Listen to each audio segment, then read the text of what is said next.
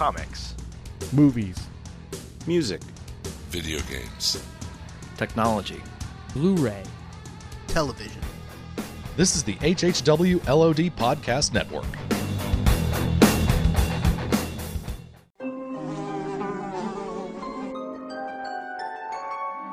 The world we know is gone.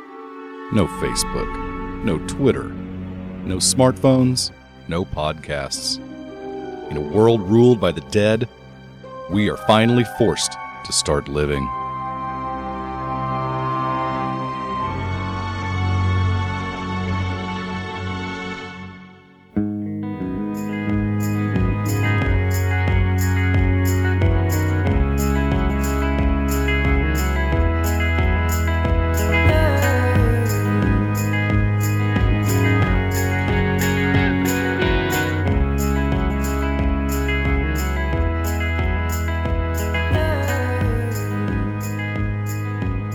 Everybody, welcome to the Walking Dead TV podcast, episode 51. It's been a long time, it seems, that we've sat down together all in almost one place. This is John. This evening, I have with me Jordan from Jersey and Brad. Hello, boys. Hey, it's good to be back. Good evening, fellas. You know, with Jordan doing the awesome job with the Out Now guys, filling in for a bunch of this hiatus, it really has been a while since we've actually sat down to record an episode. And the cool part is that we finished. We got through it. And now this will be our last hiatus show before, I guess we call it, what, season 2.5? Yeah, we could call it that. I mean, technically, I suppose that's what it is. I can't believe it's less than a week away now from when we're recording, right? Yeah, just about a week away. The show returns, and it's going to move really quick. We have 6 more episodes, and then we're off for a really long time. So is it only 6, right? Yeah, the first half was 7, and now we get 6. But the good thing is that season 3 is what they say, 13 episodes? I think it's 16 now. Yeah, 16 episodes. That's awesomer. Yeah, so we get probably 2 8-episode pods. So probably, and granted this is speculation, but probably a similar setup to this, since it seems to have worked for them, but they'll just be longer. That's fantastic. I can't wait. So before we get into some cool news bits and a very cool interview we have set up for tonight's show, Bradley, why don't you tell the good people about our sponsor? DCBService.com, discount comic book service. They've got some great specials going on. You've heard us talking about the DC reboot. Number 8 issues, all 52 number 8 issues are available once again in a bundle. You can get them for 50% off. That's ridiculous, but it's pretty awesome. Vertigo, Walking Dead fans should really check out the Vertigo line from DC. There's some really good stuff there. There aren't any zombie books, but there's some non-superhero stuff, some supernatural stuff, some really, really off-the-wall interesting things going on with DC's Vertigo line. They have a bundle of their new, they've got 4 second issues of some series that just started. You can get all 4 of those second issues in a bundle for 75% off. That's four books for only $3, which is pretty awesome. And all new DC trade paperbacks and hardcovers related to the new 52, the new reboot, are 50% off this month. And all the rest of the DC trade paperbacks are 45% off. So you really should go by DCBService.com, check it out, try something new, and use our WD8 if you've never ordered from them. And you will not be disappointed. We promise you. We promise you. Go to DCBService.com and check them out. They're good people. Now, Jordan, I see that issue 96 is soliciting. Do you know what's the last trade that they have solicited for? The last trade paperback that has been released or been solicited? Either one. Just get everybody caught up on where they're at with volumes and stuff. The newest one that's out is number 15. Right. They may have solicited 16, though. It would be about the time to do so. But if they haven't yet, it'll probably be solicited next month. And seeing that issue... And what that means for people who don't know comics is basically 3 months before something is released, Diamond, which is the main distributor of comics in the United States, they put out a list. Well, the different comic publishers put out a list, but also Diamond puts out a list of here's what's coming out in 3 months so that comic shops and bookstores can order the books they want for their shop 3 months in advance. So that's what we mean when we say solicited.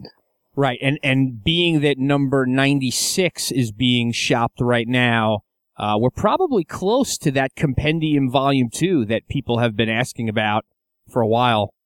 Yeah, that would probably end with issue 96. That sounds about right. So yeah, so maybe we'll see some kind of news about that in the coming months. I wonder if 96 is going to be the end of a storyline. You know, all the trades have been 6 issues. Some of them have kind of been the end of a story. Some of them have been in the middle of a story. I guess I should have thought about it before I opened my mouth, because even if it's in the middle of an end of, I'm sorry, even if it's in the middle of a storyline and not the end, it would still be an okay place to make the compendium. I wonder if they would bother making it to issue 100 if that's when the big storyline that they've got going on, if that ends in 100. Do you think they would push it to 100 and then make the compendium? You know, I think it's more likely that I can't imagine that they would actually change the thing they've been doing for 96 issues just for issue 100. I'm sure issue 100 will be, there's probably a big moment, probably a big character death, something like that. But I think the actual storyline will end issue 102, just like they've been doing the 6-issue chunks all along. Something tells me that I read news recently that that issue number 97 starts a new storyline. Well, there you go. Which would add up mathematically. Right. So maybe that was not a dream. Which one of your children read that article to you? The older one. One thing I did want to bring up before we hit Jordan up for a little bit of news and notes and things like that. We ran a little contest recently. We got bored of not having new Walking Dead stuff to talk about. I posted on Twitter that we'll be running a contest. I had found some Walking Dead figures in Toys R Us, and they had just cracked the case open, meaning that the 2 black and white Rick figures with the red blood splatter, which are like the variant figures, I think they're 1 or 2 per case or whatever, they're rare. They were sitting right there for me, so I grabbed them, and they're really cool. It's the same as the Rick TV show figure, only black and white, obviously, and he's got some red blood splatter on him, which looks really cool. So we ran a little contest on Twitter. Mary T70, our friend Mary, won the contest. We did a little question. We wanted somebody to win that actually listens to the show, because we have a lot of Twitter followers that are just kind of following people randomly, I think, or following friends of their followers, if that makes any sense. And so we asked what states all of the hosts of our podcast are from. So a lot of people guessed correctly, but Mary guessed correctly first, which, of course, New York, New Jersey, Texas, and Pennsylvania was the correct answer. So Mary got the figure, and she tweeted a picture of it when she got it, and thanks for listening. And you guys got to get on the Twitter at WDTV Podcast, and on the Facebook group, you can search Walking Dead TV Podcast on Facebook, and our page will come up. And we like to run contests just for those sets of people occasionally. So that's a lot of fun. We plan to do it again. And hey, I've been kind of lax in getting the current episodes up on YouTube for people that want to listen to it that way. I promise you, once the show starts back up again, I will be getting those up on YouTube the week that that episode airs. So I won't be procrastinating on those anymore. That would be nice, Brad. Well, thank you, John. Jordan, what do you have for us for some topics of conversation? Well, before we go to that, I think we're actually now joined by Mr. Jim Dietz. How you doing, Jim? I'm just swell and dandy. Thanks, guys. Well, it's good to have you. So on the news front, the first one's actually kind of a sad bit of news, and that is that Bill Hinzman has died. He was born in 1936, died just the other day. And you may not know the name Bill Hinzman, but you've probably seen him before. He was actually the first zombie you ever see in Night of the Living Dead, the kind of creepy Frankenstein-looking zombie who's in the cemetery and kills Johnny and chases Barbara down the road. So he is the original modern zombie, and he passed away. So we just want to give our respects to his family and say rest in peace. It's kind of funny that you mentioned him. They just had a fundraiser to save that chapel and that chapel cemetery where they filmed that opening scene in Night of the Living Dead. Last week, I think they raised about $4,000. Very cool. Was that enough to save it? Was it a success? It was. They showed the film. They had some of the original cast members there, including Bill Cardill, who's also the host of Chiller Theater here in Pittsburgh, which is like the monster movie Saturday afternoon thing they had here in Pittsburgh for like 20 years. And it was like a little mini convention right there in the same cemetery where he says, "They're coming to get you, Barbara." Nice. Jim, did you actually have, this is a nice segue, did you have some other convention news that you might want to let everyone know about? The news I had was that in the latest issue of Xbox Magazine, also on OXMOnline.com, they have exclusive art and screenshots from the Walking Dead video game coming from Telltale Games that you can't see anywhere else. So that's definitely worth checking out. That's the news bit that I have. Nice. I've actually asked recently on Facebook what the deal was with that Walking Dead video game. It seemed like the news was kind of hot for a while, and now we haven't heard anything for a bit. But I guess that news came out of like E3 or a convention. It's very informed by the comic. It looks really cool. You have to check it out for yourself. It's like almost like a color. If they were to do like a I don't want to say a pastel, but like an oil crayon or something on top of the kind of art you'd see in the comic. It's pretty cool look. I think it's going to be an interesting game. Very cool. And Jim, you're going to be. I guess actually the news I was talking about was. You're going to be at Pittsburgh Comic Con coming up, and there's usually some great zombie stuff there with Monroeville and all that. That's true. The mall where they shot the original Dawn of the Dead, George Romero's Dawn of the Dead, is literally right across the parking lot from where the Pittsburgh Comic Con is going to be. And I will be there representing for Walking Dead TV podcast and the whole HHW LOD network. April 20th, 21st, and 22nd. And if you are comic book inclined, we, the Legion of Dudes is sponsoring the trivia contest on Saturday afternoon in the big ballroom, the main ballroom of the convention center, giving away a lot of cool prizes to test your comic trivia knowledge. So come see us at Pittsburgh Comic Con. Very cool. And our final bit of news is not really news, but it's a casting rumor. We've mentioned in passing a character called the Governor, who is a character from the book who anyone who's read up to that point certainly remembers this character and everything that goes on around him, and we look very much forward to seeing the character on screen, and Robert Kirkman said he's definitely coming at some point, but probably not till season 3. The rumor was that actor John Hawkes might be in talks to play the character, and that actually came around because Tom Savini, makeup guru, special effects guru, and an actor who was in the original Dawn of the Dead. He was in Zack and Mary Make a Porno. He's been in a ton of smaller roles, and he looks a lot like the character he wanted to play, the Governor. He really did. He was jockeying for the position, and according to him in an interview, he said that I wanted to do it, but they let me know that they're actually looking at John Hawkes, a name you might not recognize, but if you see this guy, you've definitely seen him in a bunch of things.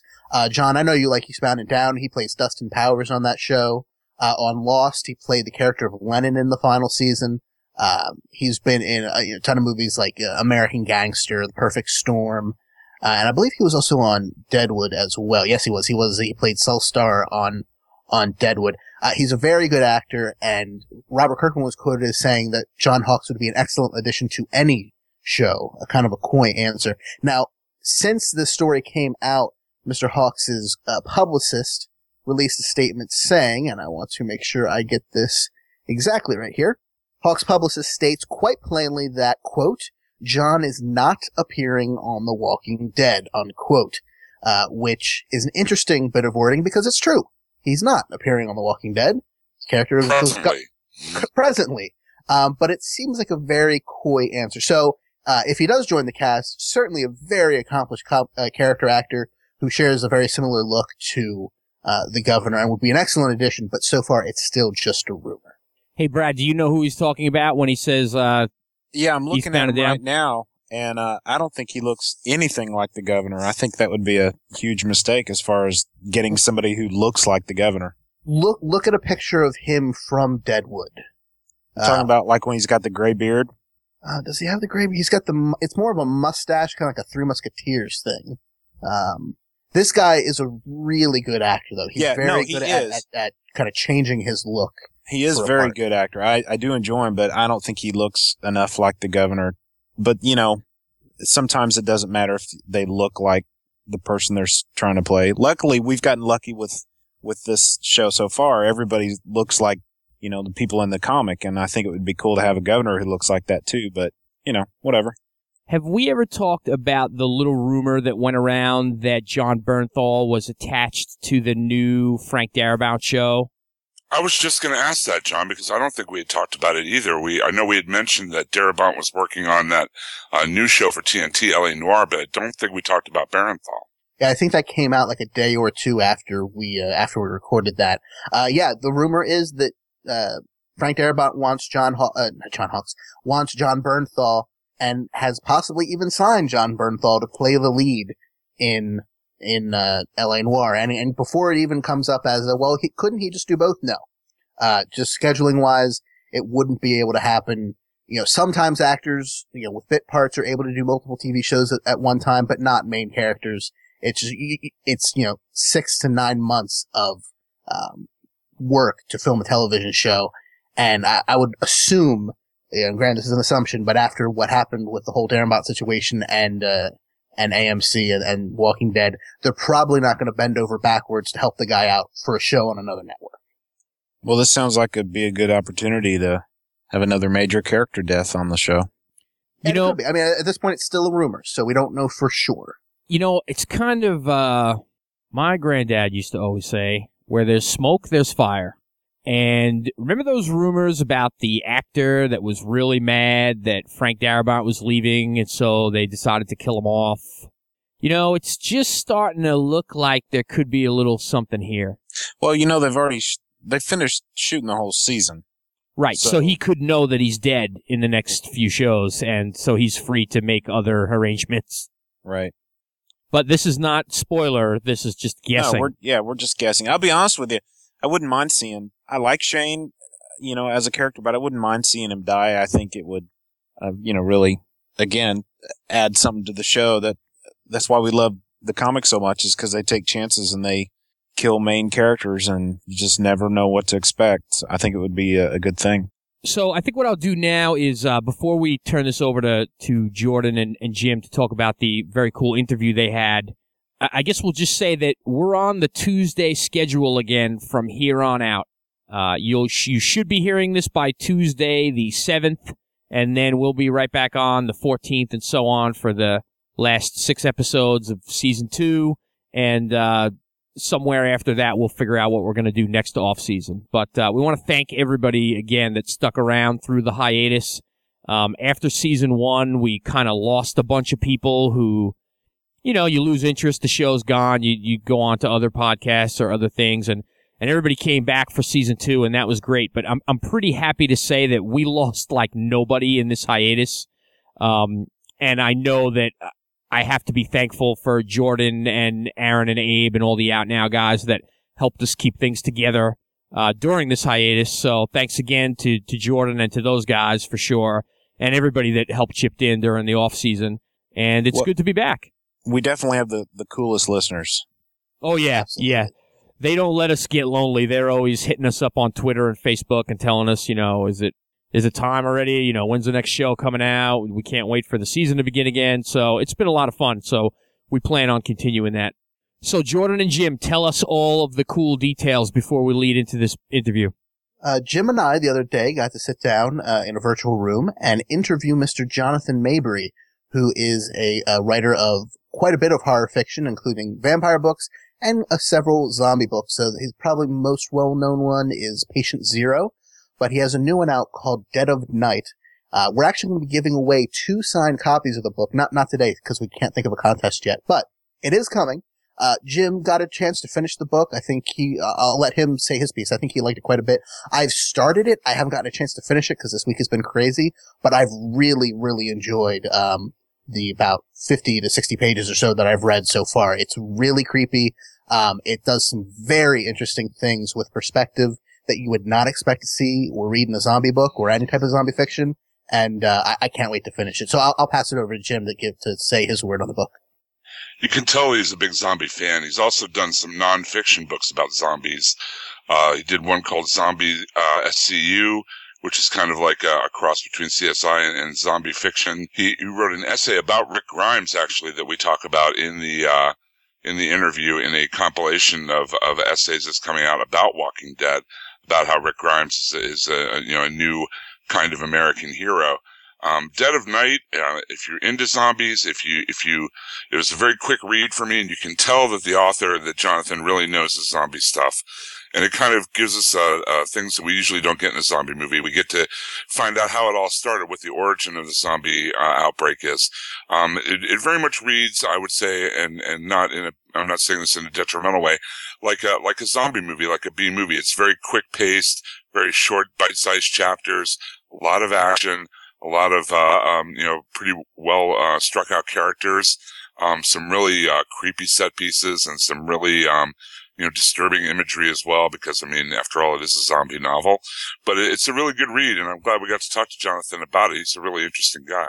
Very cool. So, Jordan, do you want to do a little closeout thing for us here, and then we'll send everyone to your interview with Jonathan Maberry? So, until there's no more room in hell and the dead walk the earth, remember, we'll be back next week with a brand new episode to discuss the return of The Walking Dead, and we cannot wait. So, enjoy the interview, and have a good week. See ya. Hey everyone, welcome to the Walking Dead TV podcast. Very special edition tonight. I'm here with Mr. from Jersey, Jordan. How you doing, sir? I'm doing well. And we have the rare and splendid opportunity this evening to talk to Mr. Jonathan Maberry, New York Times best-selling author and multiple Bram Stoker Award winner, and the author of a really interesting zombie novel that I just finished this morning called Dead of Night. How are you today, sir? I'm great, Jim, and I'm glad to be here. I really, I enjoyed Dead of Night. It was very, very kinetic, very quick read for me. Tell me, what was the impetus of the book? What was the kick in the pants that got you to decide to write a zombie tale like this? Well, there's a couple of different answers to that, so I'll give you the short version of each. First, I've wanted to do a standalone zombie novel for a while, and everything else I write is a series. Second, I've always wanted to tell a zombie story from the first bite. Now, usually when we come into a story, even if it's technically an outbreak story like Night of the Living Dead or Dawn of the Dead, we really come into the story when it's already rolling, when there's already, the plague is already spread. So I wanted to start it right from the beginning and explain how the plague got started, how it spread, and, to actually show the spread. So this is my opportunity to fill in a blank that I've always, as a fan of the genre, wanted to see. That was one of the things I wanted to mention to you that I really enjoyed about that. Like you say, in the original Night of the Living Dead, they just kind of gloss over what caused everything, what caused the zombies to rise from the grave. I think they talk about radiation from a satellite or something, in a news report off camera.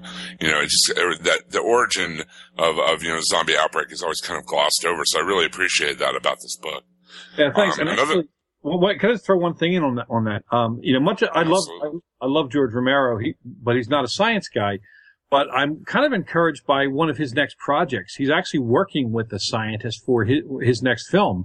A buddy of mine named Dr. Steve Schlossman, who wrote a brilliant book called The Zombie Autopsies.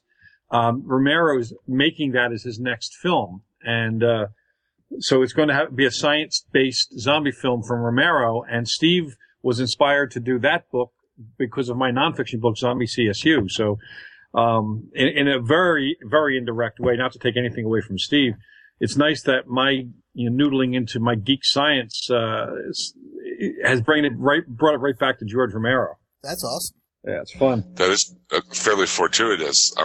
Something else I noticed about Dead of Night that a lot of times we don't see in other zombie fiction. And I mean, we do the Walking Dead TV show on a weekly basis on our podcast, but something that's kind of glossed over there and in a lot of other, zombie stories I've seen is a zombie from the zombie's point of view. That's something you give us early on in the book and in a lot of different ways in the book. I don't want to give too much away about the storyline or spoil anything, but I thought that was a really cool twist on the genre that we really haven't seen a lot of. Well, it's not too much for spoiler because we learn about some of that right about in the opening, in the prologue, or is it the second chapter actually? Chapter 2. Chapter 2 was originally the prologue. I moved it to chapter 2 when I caught with that lengthy first chapter, which is one sentence long. I really wanted to explore what that experience would be. And I found a way to do it, which also allows me to play with a metaphor for the horrors of Alzheimer's and dementia, when you become detached from your own life and the people around you, but you're still part of that life in a way that's deteriorating. And I thought that was a horrible idea, you know, horrible concept that, you know, goes on in real life. And I wanted to explore that in fiction. But at the same time, you know, I in a couple of my books, I've tried to give a slightly different view of the zombie while still remaining with the, you know, the Romero slow shuffling zombie. And even though we're afraid of them and have to fight them, I never wanted to get too far away from the fact that they were actually human beings. And the storyline that I use in there with the Hollow Men allows me to do that. That it's even a greater tragedy that these aren't just monsters; they were people. And I explore it in that, in Dead of Night, and I explored it in a different way in my Rotten Ruin teen series. There was a really good scene with one of the best character names I've heard in a long time, Desdemona Fox. Where she's standing off in her trailer with all the weaponry, and she's trying to, you know, kill off these zombies, and she realizes, oh, that's the guy from the hardware store, you know, that's Arnold from up the street at the gas station, and, you know, here she is having to make sure she secures headshots on these people that just a few days ago, you know, she would have waved and said hi to. Yeah, again, another really cool aspect of the zombie mythos that you exploited to good tension here. It would really tear pieces out of a person's soul to have to kill the folks they know, and I don't think that's really dealt with enough in some of the zombie fiction that's out there in films. You see it once in a while when the beloved character gets infected and dies, you know, like Roger in the original Dawn of the Dead. Sure. But to continue having to fight your way through people who you were friends with. Every time you got a headshot, you'd be, you know, putting a hole in your own heart, so to speak. And I wanted to cover that as well, because the characters, you know, even though some of the characters may survive the end of the book, they're not going to survive unscathed. They're going to be marked by it forever. Absolutely. Another way to use that zombification from the zombie's point of view is that one scene. Again, spoil too much, but with Homer. Once he's come back to life, as it were, you know, the red mouth and the black eye, and like how he just gets, I don't know, his descent into madness is also his descent into zombiehood. You know what I mean? I just thought that was a cool parallel there. Yeah, thanks, and it's fun with that character because he's the one person who actually has found himself in the middle of the zombie apocalypse. It's actually brought him to where he always thought he was going to be, and he's a happy camper. But he's also a damaged and sad character. There's a scene where a reporter, Billy Trout, is talking to Homer's aunt, and we get to see some of the damage that created the monster that Homer is. I mean, he didn't start off that way. He was so badly abused that he was damaged beyond repair. You know, we see that tragedy as well. To go back to chapter 2, because that's so early in the book, that was a fascinating chapter, of course, but also very horrifying. How do you put yourself in a mindset to write from the zombie POV like that? Well, writers are damaged people to begin with.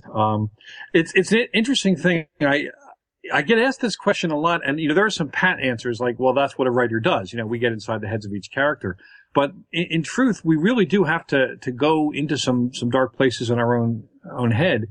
And, but we just need to leave a trail of breadcrumbs to get back out again. You know, when I was writing from the point of view of that guy who's becoming the monster, you know, I just thought about pain and loss that I've experienced or witnessed. And you allow those emotions to come through you while you're writing. That's why I think Kurt Vonnegut once said that writing is a dangerous profession. And, it can be. It really, if you're writing with honesty and you're writing with real passion, you're going to be tapping into some very dark places in your own soul, and it can affect you. Dead of Night creeped me out and also depressed me during the writing more than anything I've ever written. I really felt bad for the characters, and I felt horrified by their experience, and I hadn't really had that experience with any of my other novels. I mean, not to this degree. This is the book that actually, by the way, is the only thing I've ever written that gave me nightmares. Really? Yeah, and I haven't had nightmares since I was like 12. But the way in which Homer is supposedly executed, the whole purpose of of how they kill him and how this thing is created is the creepiest idea I've ever come up with. And that one woke me up out of a deep sleep when that idea was born in my head. Wow.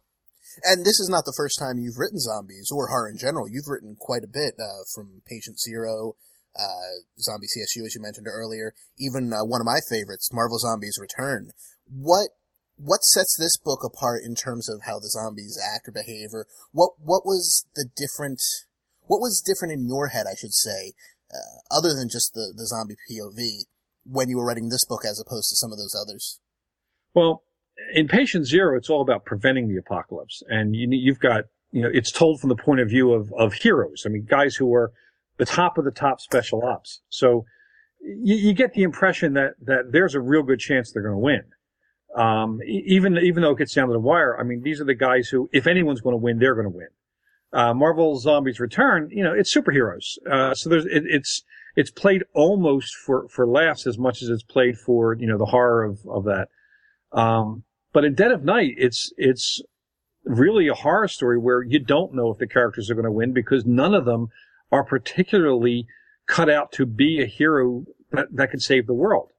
And in fact, just the opposite. They're a bunch of emotionally damaged people who probably would be the last ones you put money on in an apocalypse. So, there's more at risk in that kind of a story because the characters are less likely to win. And while I was writing it, even though I know how my books are going to end from the beginning, while I was writing it, there were some changes that went on when, even I wasn't certain how this was all going to play out in the end. Now, how important was it for you to use small town USA, specifically small town Pennsylvania, not only with you, of course, are from Pennsylvania, but also the history of zombies and Pennsylvania and Pittsburgh and all that area? Well, I mean, let's face it, this book is a love letter to George Romero. I mean, I wrote this and dedicated it to George. So setting it in Pennsylvania was a deliberate homage, to George and his films. And also, I do know the territory. And Pennsylvania is a weird state because it's very mountainous and very forested. When you get outside the cities, it gets really rural, really fast. Oh yeah, it's damn near West Virginia at some points. Very much. It actually reminds me of West Virginia or the Carolinas, and it's very redneck too, which surprises a lot of people because the running joke is between, you have Pittsburgh on one end of the state and Philadelphia on the other end, and between that you have Mississippi. And it's the Mississippi of like the 1950s, so it's, it's not the most comfortable place to be if you don't share a certain ideology. But it's just really, really rural. And you can drive 5 miles and feel like you are totally off the grid. And, that's the best place for something to get out of control.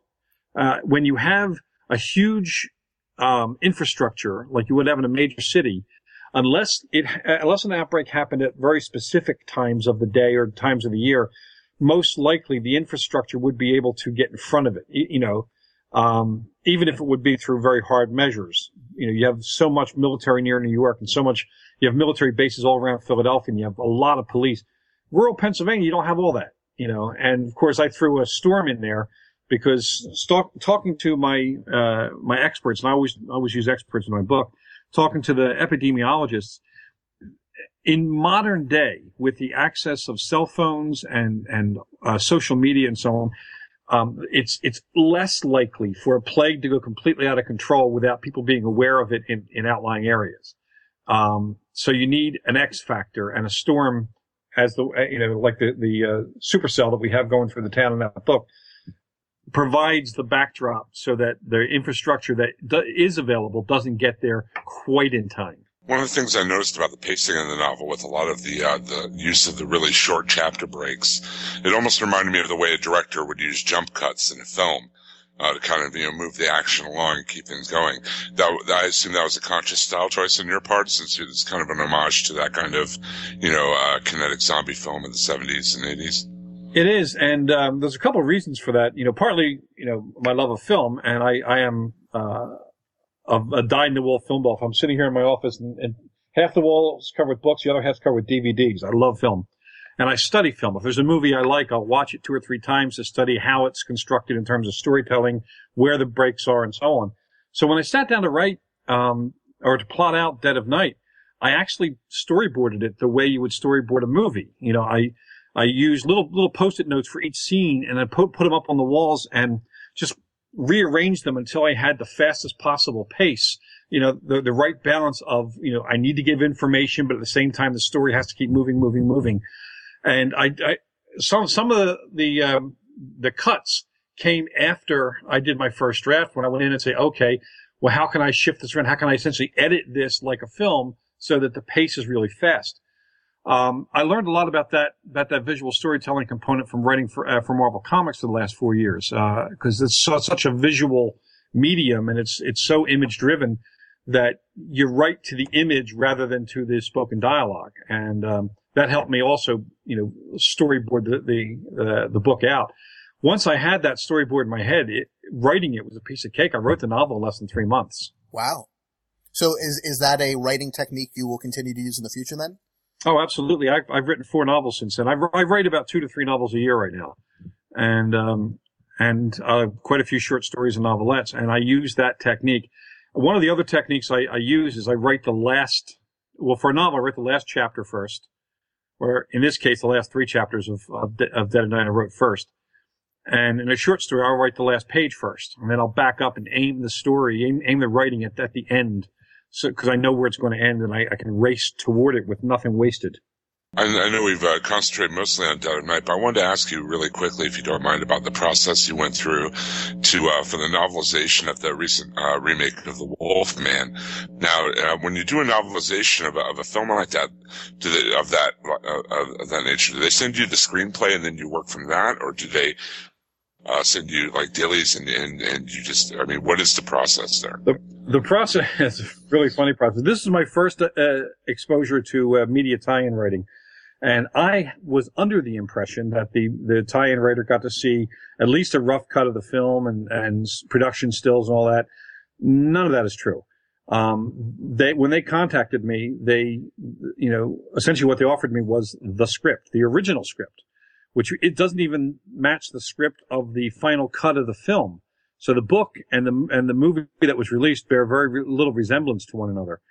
I worked from David Self's original script, which, by the way, is a brilliant script, and from 3 sketches I saw of sets, just 3, and that was all I had to work with.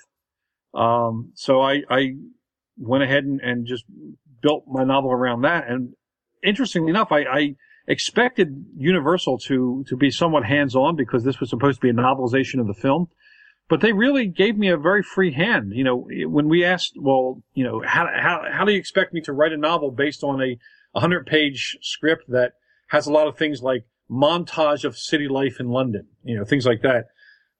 They said, well, just write a novel. So I did. I backed up and I wrote a gothic novel, did a lot of research, and you know, I knocked that out in 7 weeks and had a blast doing it. And it was my first New York Times bestseller, so I was very happy with the reception. Even won an award for best novelization. So I was very, very pleased. I know there are some folks out there who, and not many anymore, but some folks who will just wrap paragraphs around a line in a script and call it a novel.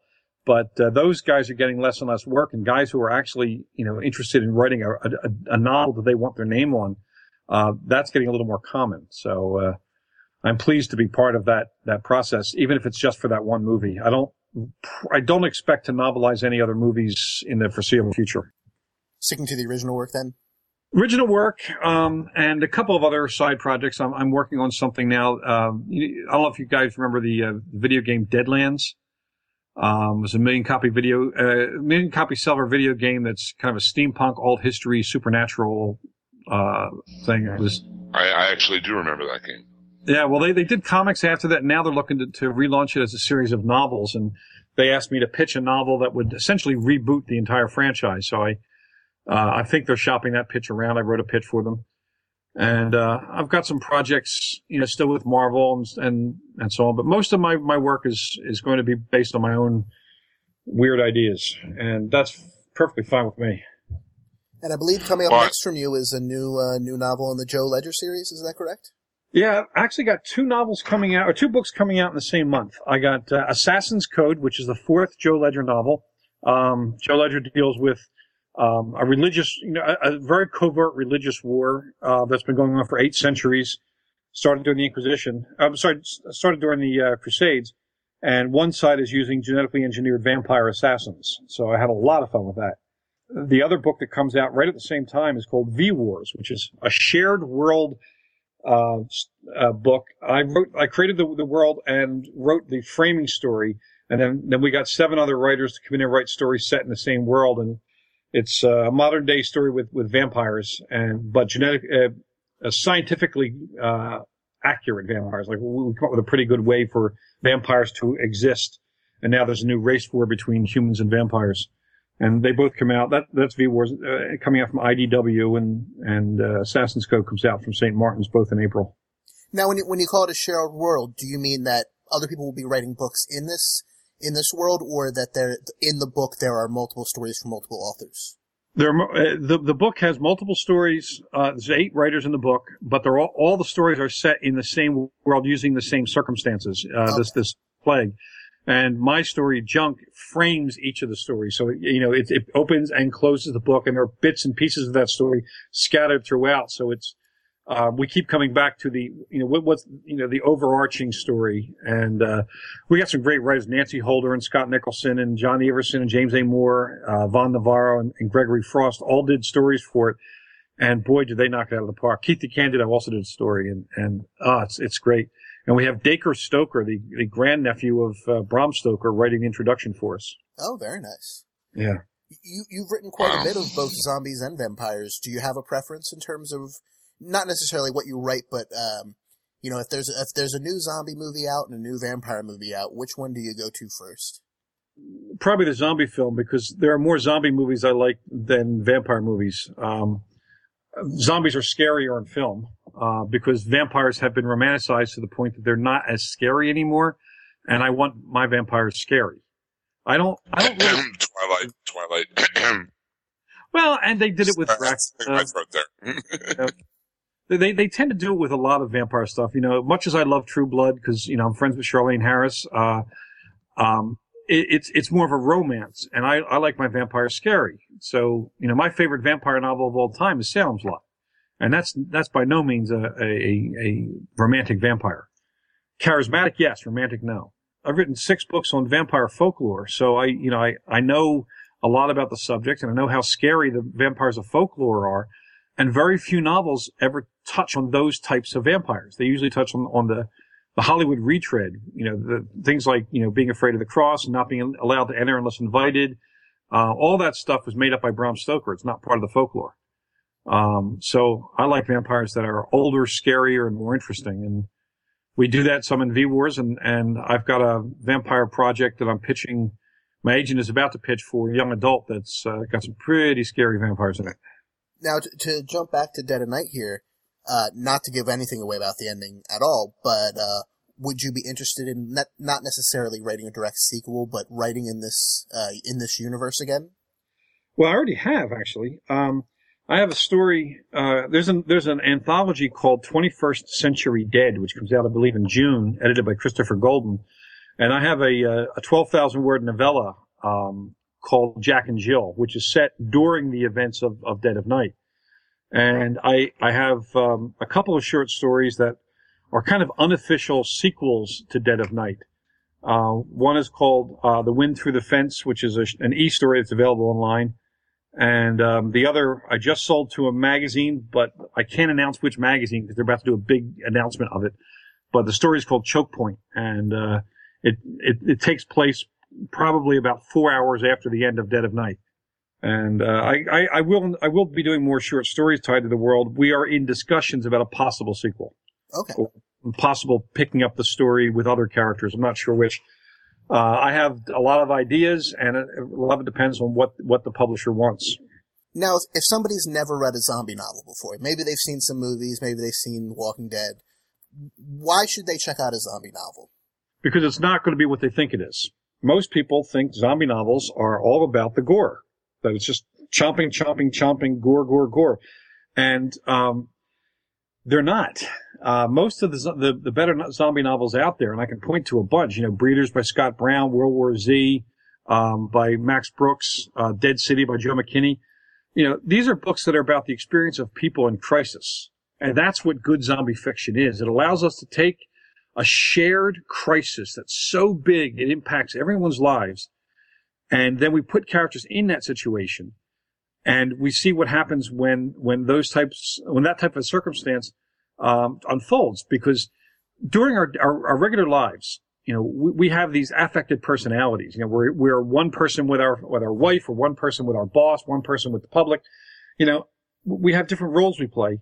But you put us all in a crisis situation, all that just gets torn away, and you see who we really are.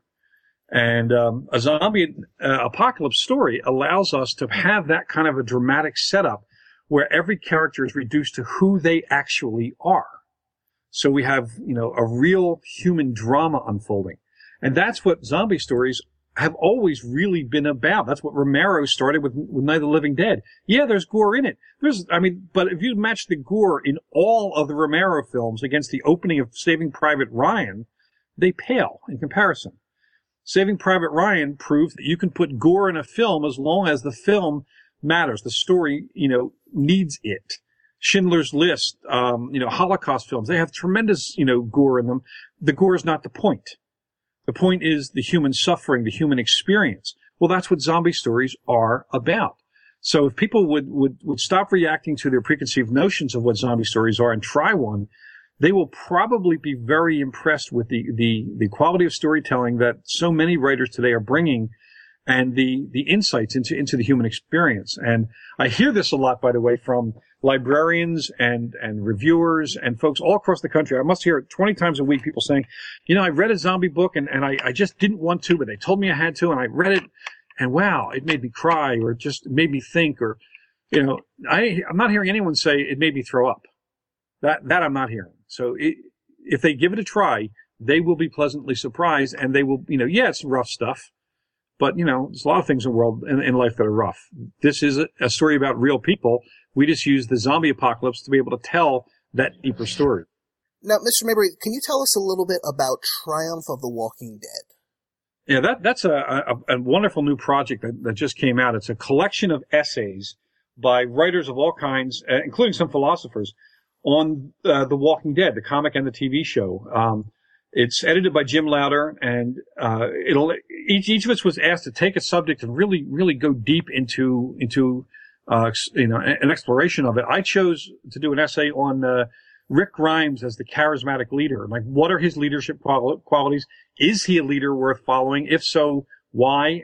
And I had some fun with it. I mean, there's a little bit of snarky humor in there, but there's also a lot of fun with exploring the dynamics of that character. Robert Kirkman created a marvelous character, and in the TV show, the actor and the scriptwriters have taken that character in some intriguing new directions. So I think Rick Grimes is a real landmark character that's going to be remembered for a long time. And this book, Triumph of the Living Dead, you know, has an essay on that, essays on all sorts of topics.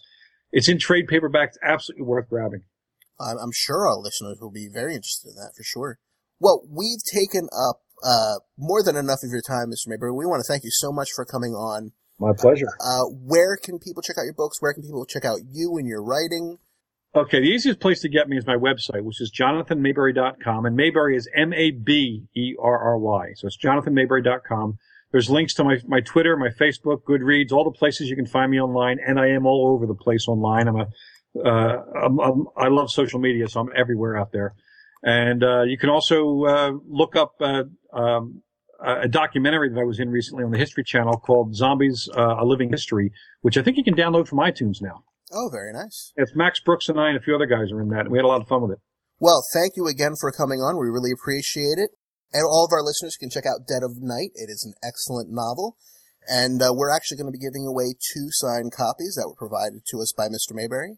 So thank you very much for coming on. Thank you for supplying those books, and we look forward to more writing from you in the future. Thanks, and really thanks for having me on. This was great. Oh, no problem. It was a pleasure.